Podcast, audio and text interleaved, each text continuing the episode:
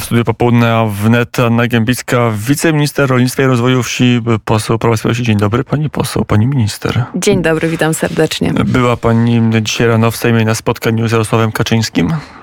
Tak, mieliśmy spotkanie klubu i yy, wydaje mi się, że chyba wszyscy posłowie Prawa i Sprawiedliwości byli obecni. I to prawda, że wtedy Jarosław Kaczyński zakomunikował wam, że odchodzi z rządu? Ja powiem tak, nie wiem na ile y, możemy komentować to co, to, co działo się na tym spotkaniu. Różne plotki Polska się do tej pory pojawiały, prasowa. także, y, także tutaj byłabym, byłabym ostrożna. Ale jest taki pomysł w ogóle w przestrzeni, żeby Jarosław Kaczyński wyszedł z rządu i powrócił tylko na fotel prezesa partii rządzącej?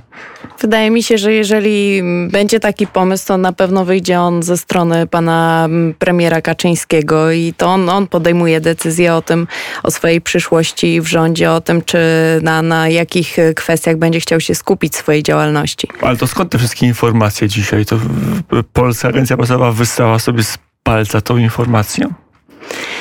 Powiem tak, e, różne informacje się pojawiają, pewne komunikaty e, też, też się pojawiły w przestrzeni publicznej, ale tak jak powiedziałam, myślę, że e, kiedy przyjdzie, będzie już ta decyzja ostateczna podjęta, kiedy będzie znany termin, to na pewno pan premier Kaczyński zakomunikuje ale to oficjalnie. Coś jest na rzeczy, jak rozumiem.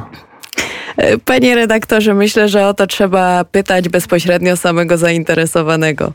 No dobrze, jak spotkam kiedyś Jarosława Kaczyńskiego na korytarzu sejmowym, a nie jest to proste, to na pewno go zapytam. No dobrze, tu jest unik, pani minister, a zobaczymy, czy też będzie unik, bo podobno na tym samym spotkaniu była mowa o Polskim Ładzie dla rolnictwa, to prawda? Faktycznie e, pojawił się temat Polskiego Ładu dla polskiej wsi, e, który ogłaszaliśmy e, w ostatnią sobotę. Myślę, że to są bardzo ciekawe propozycje I dla rolników. była reprymenda, że za mało posłowie promują, że za mało jest w mediach Polskiego Ładu dla polskiej wsi. Nam jako resortowi zależy na tym, żeby te propozycje, które się pojawiły, dotarły do jak najszerszego grona, dotarły bezpośrednio dla rolników. Na pewno my ze swojej strony bardzo wiele spotkań także będziemy organizować, oczywiście o ile nam e, pozwolą te wszystkie kwestie związane z pandemią koronawirusa, e, ale na pewno będziemy o tym bardzo szeroko informować, bo chcemy po prostu pokazać rolnikom, że dostrzegliśmy ich e, potrzeby, dostrzegliśmy ich postulaty.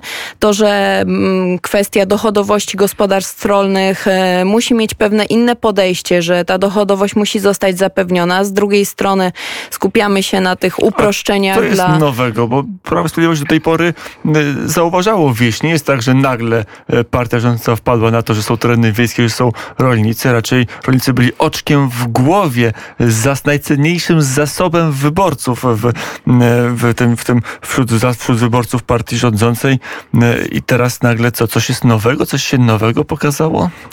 Prawo i Sprawiedliwość zawsze podkreślało, że wieś i rolnictwo jest dla nas ważne. Zresztą mówił o tym e, pan premier Kaczyński, że jesteśmy dumni z tego, że możemy reprezentować polską wieś.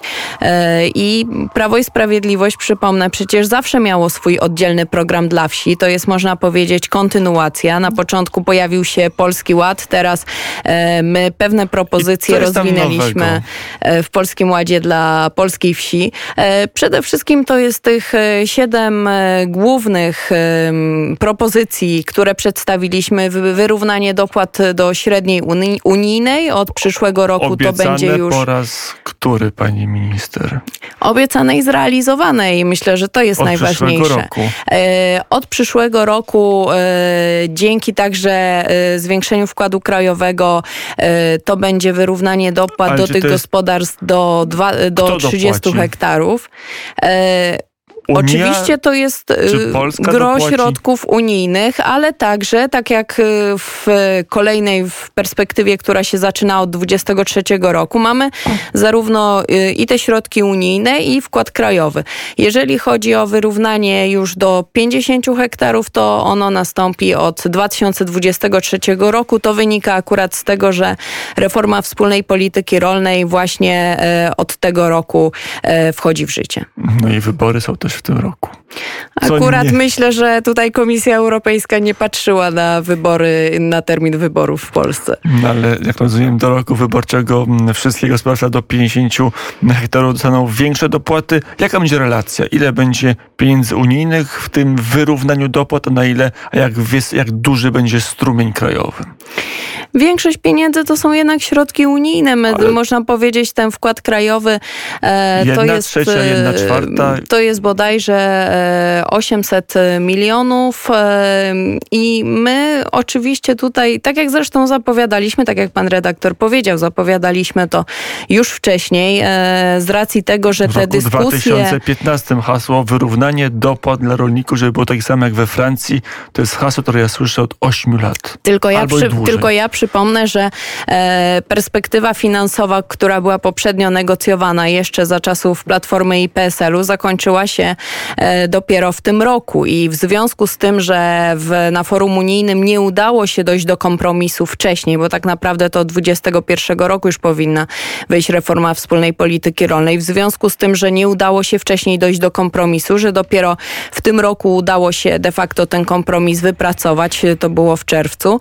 E, w związku z tym ta reforma e, wchodzi od właśnie 2023 roku, a do tej pory e, funkcjonujemy w tym okresie przejściowym jeszcze na poprzednich zasadach, więc to akurat e, tutaj można powiedzieć byliśmy ograniczeni tymi terminami, które są wyznaczane przez Unię Europejską i przez kolejne perspektywy finansowe. Wrócimy jeszcze do szczegółów tej siódemki.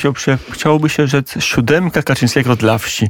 I to byłby piękny powrót do przeszłości. Były piątki, czwórki, szóstki samą siódemkę, e, zawartość tych programów rośnie. No dobrze, ale, ale jeszcze na poziomie takim ogólnopolitycznym, ta konferencja sobotnia, e, konwencja Prawa i Sprawiedliwości w, w kierowana czy dedykowana dla terenów wiejskich i dla rolników, to jakieś przeproszenie się partii władzy z terenami wiejskimi, z mieszkańcami wsi po piątce dla zwierząt, po tym programie, który był bardzo chłodno przyjęty przez rolników?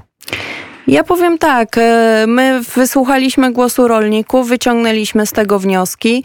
E, w związku z tym e, zaproponowaliśmy pewne inne kierunki A jakie działania. Jakie to były wnioski? Wnioski takie, że musimy większą uwagę zwrócić chociażby właśnie na te kwestie uproszczeń dotyczących funkcjonowania gospodarstw rolnych, na kwestie dochodowości, na to, żeby chociażby lepiej odpowiedzieć na te kwestie związane z walką walką z ASF-em. E, I myślę, że te wszystkie wnioski, które wyciągnęliśmy, znalazły swoje, swoje odbicie właśnie w Polskim Ładzie dla polskiej wsi. A piątka dla zwierząt e, miała jakieś tutaj znaczenie w tych głosach, które do Was docierały ze wsi, które analizowaliście i braliście pod uwagę? Oczywiście, że kiedy po, po ogłoszeniu e, piątki dla zwierząt mieliśmy bardzo dużo głosów ze strony rolników. Jakich I, głosów? Bardzo często to były głosy niezadowolenia. W związku z tym e, my też e, wiedzieliśmy, że e, trzeba ten kierunek zmienić i, e, i przecież ten projekt finalnie e, nie wszedł w życie. W związku z tym po raz kolejny pokazuje, pokazaliśmy, że e, dla nas głos Polaków, głos polskich rolników jest bardzo ważny i teraz mamy nadzieję, a przynajmniej po, tym, po tej sobotniej konwencji jak na razie docierają do nas raczej głosy zadowolenia w związku z tym też tak jak powiedział pan premier Morawiecki, my jesteśmy cały czas otwarci na nowe projekty, na poszerzanie tego polskiego ładu dla polskiej wsi, aczkolwiek już e, w samym, e, w samym tym programie znalazło się naprawdę bardzo dużo propozycji, dużo więcej niż tylko ta, ta główna siódemka, która została zaprezentowana. Mm, Anna Gębicka, posłanka Prawa i Sprawiedliwości, wiceminister rolnictwa i rozwoju wsi, gościem popołudnia w NET. No dobrze, do tych, e, do tych postulatów, do tej siódemki walka z ASF-em, walka, która nie może się skończyć zwycięstwem. E, kolejny rok e, tej zarazy w Polsce mamy za sobą, pewnie kolejne przed sobą. E, główny i podstawowy wektor to są dziki. Jedyne rozwiązanie to jest redukcja pogłowia dzików w naturze. To mógł zrobić by Polski Związek Łowiectwa, ale tego nie robi. I co wy z tym zrobicie? Ja się bardzo cieszę, że, że pan redaktor zgadza się z, ze stanowiskiem Ministerstwa Rolnictwa, że tutaj tym głównym wektorem są dziki, bo ale dzisiaj czasie posiedzenia Polski, Sejmu. Dania, e, Dania wybiła całe pogłowie jedna... co do zera. Wybiła wszystkie dziki, Oczywiście. wszystkie 136 które miała. U siebie Dania wybiła, bo tam są wielkie chlewnie, Dzisiaj, tam jest e, wielka produkcja po, wieprzowiny. Po, po prostu dzisiaj w czasie e, posiedzenia Sejmu i dyskusji nad ja zmianą prawa popieram łowieckiego. Nie, nie zamierzam, żeby w Polsce wszystkie dziki wręcz E, przeciwnie, że Po, dziki pojawił, mogą być, ale... Pojawiła się taka, mm, pojawiło się takie stwierdzenie, że tutaj głównym e, wektorem e, są muchy, więc no, my jednak stoimy na stanowisku, że tym głównym wektorem są dziki. Trzeba e, tutaj tą populację dzika doprowadzić do tych e, norm unijnych, do po prostu do tego, żeby rolnicy mogli I co się dzieje, że- normalnie funkcjonować Ale bez to nie jest nowe stanowisko. Takie samo stanowisko miał pan minister Jurgiel, takie same, a nawet jeszcze mocniejsze stanowisko wyrażał pan minister Ardanowski i nic. Gdzie jest problem? problema? Tutaj niestety mamy problem z e, odstrzałem dzików i to trzeba sobie jasno powiedzieć. E, W przestrzeni publicznej ostatnio pojawił się projekt e, ustawy zgłoszony przez organizacje rolnicze. My temu projektowi się bardzo uważnie przyglądamy. Na pewno dla nas jest bardzo ważne to, żeby tak realnie określić, jaka jest populacja dzika w Polsce. To można zrobić używając nowoczesnych technologii i teraz no, zima jest tym najlepszym okresem do tego, żeby to zrobić. Na tej podstawie będziemy wiedzie, wiedzieli, e, które obszary są... Jest e, gotowe na walkę, na starcie z ekologami, bo m, pamiętam ostatnią akcję odstrzału dzików. W Niemczech nie budzi to wątpliwości. W Danii, jak powiedziałem, wypito wszystkie dziki tam, e, taka czysto europejska, e, czysto europejskie rozwiązanie do zera. E, W Polsce nikt, nikt tego nie planuje, a i tak opór pewnie będzie olbrzymi. Te wszystkie akcje sprzed paru lat, e, awatary w mediach społecznościowych, dzika, to wszystko będzie się powtarzać teraz, pani minister. Żeby nie Faktycznie to strzelać jest, do dzików, to jest że... bardzo dziwne, że akurat w Niemczech czy w Danii ekolodzy, yy, ekologom nie przeszkadza odstrzał dzików, a tymczasem w Polsce, w Polsce im to przeszkadza. Być może mamy jakieś inne dziki, ale już tak całkowicie na poważnie, to e, no myślę, że tutaj jednak e, życie rolników i e, ich funkcjonowanie, możliwość normalnego funkcjonowania jest ważniejsza od e, głosów e, tych organizacji ekologicznych, które e, na pewno będą organizowały różnego rodzaju protesty, ale no postawmy się w sytuacji takiego rolnika, który traci wszystkie środki do życia przez to, że w jego gospodarstwie pojawił się ASF. Wydaje mi się, że jednak kiedy postawimy na szali właśnie te kwestie i kwestie podnoszone przez ekologów, no to zdecydowanie my jesteśmy za tym, żeby jednak odpowiedzieć na potrzeby rolników, e, ratować e, polski sektor trzody chlewnej. Jeżeli myśliwi znowu nie staną za ministerstwa na wysokości zadania i nie doprowadzą do depopulacji dzika. Tak jak do tej pory się to dzieje, że nie udaje się tego zrobić, to co wówczas? Jak do tej pory funkcjonowały te zachęty finansowe, teraz e, w, chociażby właśnie w tym projekcie zgłoszonym przez organizacje rolnicze pojawił się taki postulat odbierania obwodów, a dokładniej e, rozpisywania przetargów na obwody łowieckie, a później w przypadku Znaczy co, złamiecie niewypełnienia Polskiego y, Związku Łowieckiego? Myślę, że na razie obserwujemy, jak będzie się rozwijała sytuacja, bo wiem, że trwa zbiórka podpisów e, pod tym projektem, jeżeli chodzi o podpisy z różnych klubów i kół. E, Także ja mam nadzieję, że opozycja jednak mimo wszystko, bo bardzo często podnoszą także temat ASF-u, e, mimo wszystko także zastanowi się nad tym, żeby e, tutaj e, uwzględnić te postulaty rolników, bo po prostu bez tego sobie nie za ASF-em będzie bardzo trudno PZL poradzić. ma monopol, monopol na pewne przywileje, na organizowanie polowań, na dokonywanie polowań na terenach lasów państwowych, ale też na terenach prywatnych. Ten monopol, te przywileje zostaną odebrane myśliwym z PZL, jeżeli on nie spełni oczekiwań rządu? Przede wszystkim tutaj nie chodzi o to, żeby sobie przeciwstawiać e, rolników i myśliwych, bo tak naprawdę to są e, takie grupy, które e, powinny ze sobą i bardzo często ze sobą współpracują. W związku z tym, no, jak projekt już zostanie oficjalnie złożony do Sejmu, wtedy będziemy mogli już oficjalnie się do niego odnieść. Na pewno jest potrzebna bardzo duża dyskusja na temat właśnie wypełniania przez Polski Związek Łowiecki tych e, obowiązków związanych z odstrzałem, bo to jest tak naprawdę w interesie nas wszystkich. Jeżeli e, pogłowie trzody chlewnej w Polsce będzie się zmniejszać, to za tym pójdą w kolejnych latach chociażby podwyżki cen żywności. Myślę, że szczególnie każdemu z nas tak naprawdę powinno zależeć na tym, żeby e, za SF-em sobie jak najszybciej poradzić. My jesteśmy gotowi do tego, obserwujemy te propozycje, które się pojawiają jesteśmy zdeterminowani, żeby ten problem udało się jak najszybciej rozwiązać. Jeszcze jeden e, szczegół omówmy, ale bardzo ważny, czyli e, straty odszkodowania zastatywane przez e, dziką zwierzynę. Siódemka dla, siódemka dla, siódemka dla wsi, już nie będę mówił siódemka dla zwierząt. Chciałem się przejęzyczyć, no dobrze, ugryzłem się w język w ostatniej chwili. Też tutaj zmiany wprowadza. Pytanie, czy racjonalne, bo teraz agencja rządowa ma wypłacać te odszkodowania, ma je szacować, e, czy w ogóle jest gotowa, czy tam jest tyle ludzi, żeby wyjść w teren dwa razy do roku i, i taką procedurę przeprowadzić. Myślę, że akurat e, tutaj zasoby kadrowe nie będą problemem.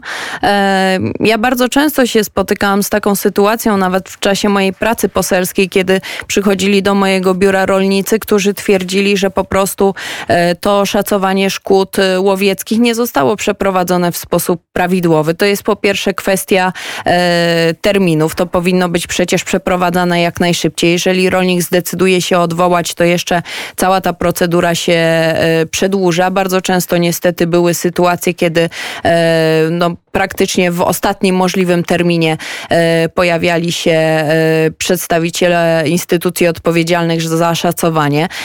Oprócz tego, no tak naprawdę ta, ta droga odwoławcza też była, też była, można powiedzieć, też bardzo rzadko wykorzystywana przez rolników, bo po prostu mieli oni przekonanie, że niestety bardzo trudno będzie im uzyskać uczciwie oszacowane odszkodowania. W związku z tym Agencja Restrukturyzacji i Modernizacji Rolnictwa jako ta instytucja e, no przede wszystkim bardzo wiarygodna, no największa agencja płatnicza. E, myślę, że będzie e, zdecydowanie mm, lepszy i bardziej, bardziej adekwatny sposób pracownicy będą szacowali te straty i to jest na pewno zmiana też bardzo mocno oczekiwana przez rolników. Mm, to jeszcze jedno pytanie polityczne. Pani minister, kiedy patrzę na te propozycje i je mm, analizuję, to bardzo mocno przypomina mi się program rolny pana posła Sachajki. Nie jest tak, że dużo w tym programie Prawa i Sprawiedliwości jest pomysłów, które e, kiedyś wypracował klub parlamentarny, a teraz już tego koło Pawła Kukiza? Ale o tym e, mówił wprost pan premier Morawiecki w czasie Dzie sobotniej konwencji. To że... premier dziękował nawet panu posłowi Sachajce. Dokładnie tak. E, te postulaty pana posła Sachajko zostały też uwzględnione. Zresztą w ramach tej umowy programowej z Kukiz 15 e, to też były kwestie bardzo mocno podnoszone i chociażby ten pomysł właśnie tworzenia czy wyznaczania miejsc sprzedaży dla, dla rolników e, w określone dni tygodnia, zwolnione z opłaty targowej. E, to jest właśnie pomysł pana posła Sajki. Do tego pomysłu jeszcze na koniec, bo ich jest więcej i wszystkich nie omówimy, ale ten jest szczególnie ciekawy, bo dotyczy nie tylko mieszkańców wsi, ale także całego społeczeństwa. Na czym to będzie polegać? Jest tak, że w Warszawie, w Krakowie czy we Wrocławiu będą powstawały targowiska i że każdy z tych magistratów będzie miał obowiązek, żeby targowisko wyznaczyć? Każdy samorząd będzie miał obowiązek e, takie miejsce wyznaczyć. E, Ale że także miasto przed pięciotysięczne też będzie miał obowiązek, żeby e, postawić plac targowy? To nie musi być koniecznie plac targowy, to mogą być inne wyznaczone przez samorząd miejsca. Mamy tutaj szczególnie nadzieję, że samorządy uwzględnią też propozycje lokalnych rolników, ale jeśli też będzie wola tworzenia nowych targowisk, to w ramach tego czterech, tych 4,5 miliarda złotych przeznaczonych na odbudowę przetwórstwa i skracanie łańcuchów dostaw, my też przewidzieliśmy środki właśnie dla rolników, dla spółdzielni, dla samorządów na tworzenie różnego rodzaju miejsc sprzedaży bezpośredniej, bo to nie muszą być tylko targowiska, e, to mogą być też mniejsze miejsca sprzedaży. E, i w związku z tym chcemy po prostu, żeby rolnik jak najwięcej swoich produktów mógł sprzedać bezpośrednio, żeby e, tutaj większość tego dochodu trafiała do jego kieszeni, a nie do kieszeni pośrednika. Mm, a skąd pewność, że w każdym, że w Warszawie się znajdzie tylu rolników, którzy przyjadą na taki targ? Myślę, że akurat y, do Warszawy mm, bardzo wielu rolników chętnie przyjechałoby sprzedawać swoje produkty, bo po prostu tutaj, e, mówiąc y, wprost, jest, jest rynek zbytu, jest okay, bardzo dużo osób Rafał zainteresowanych. E, wyznaczy im na głębokich Włochach e, targowisko zupełnie na obrzeżach miasta, tak samo prezydent Wrocławia lub prezydent Krakowa wyznaczą 5 metrów na 5 metrów na całkowitych peryferiach peryferiach miasta, to co wówczas? Powiedzą, no myśmy spełnili jest targ, co, co z tego, że na miejscu, gdzie są chaszcze i krzaki, nikt nie chodzi? Nie, te miejsca, e, które mają być wyznaczane, mają e, odpowiadać właśnie na potrzeby i postulaty rolników. Ja bym jednak tak nie podchodziła e, w taki sposób, że samorządowcy będą w jakiś sposób próbowali zrobić na złość komuś, bo myślę, że też e, mieszkańcom miast zależy na tym, żeby mieć dostęp do e, zdrowej żywności e, produkowanej lokalnie. ja wiem, jak to wygląda w Warszawie, kiedy na już różnych istniejących bazarkach, ryneczkach, no, te ceny są bardzo wysokie i zazwyczaj właśnie te produkty sprzedają po prostu pośrednicy, a nie bezpośrednio rolnicy. W związku z tym to jest też y, możliwość y, uzyskania, no stworzymy warunki bardziej konkurencyjne, co za tym idzie, także konsumenci będą mogli uzyskać lepszą cenę, ale jednocześnie rolnik też pełen dochód otrzyma dla siebie. Kiedy taka ustawa wejdzie w życie? E, ona była procedowana wczoraj na komisji sejmowej, więc e, mam nadzieję, że uda się jak najszybciej e, przez Sejm przeprowadzić tą Czyli ustawę. Targowiska pojawią więc się... myślę, że od 1 stycznia już ustawa wejdzie w życie. Powiedziała Anna Gębicka, wiceminister rolnictwa i rozwoju wsi, mm, e, posłanka Prawa i Sprawiedliwości. Dziękuję bardzo za rozmowę. Bardzo dziękuję. E, wszystkie pozostałe propozycje mm, są po stanie ministerstwa i będą także dostępne wszędzie indziej, a my także będziemy o nich rozmawiać i pytać, na ile są do zrealizowania tym razem.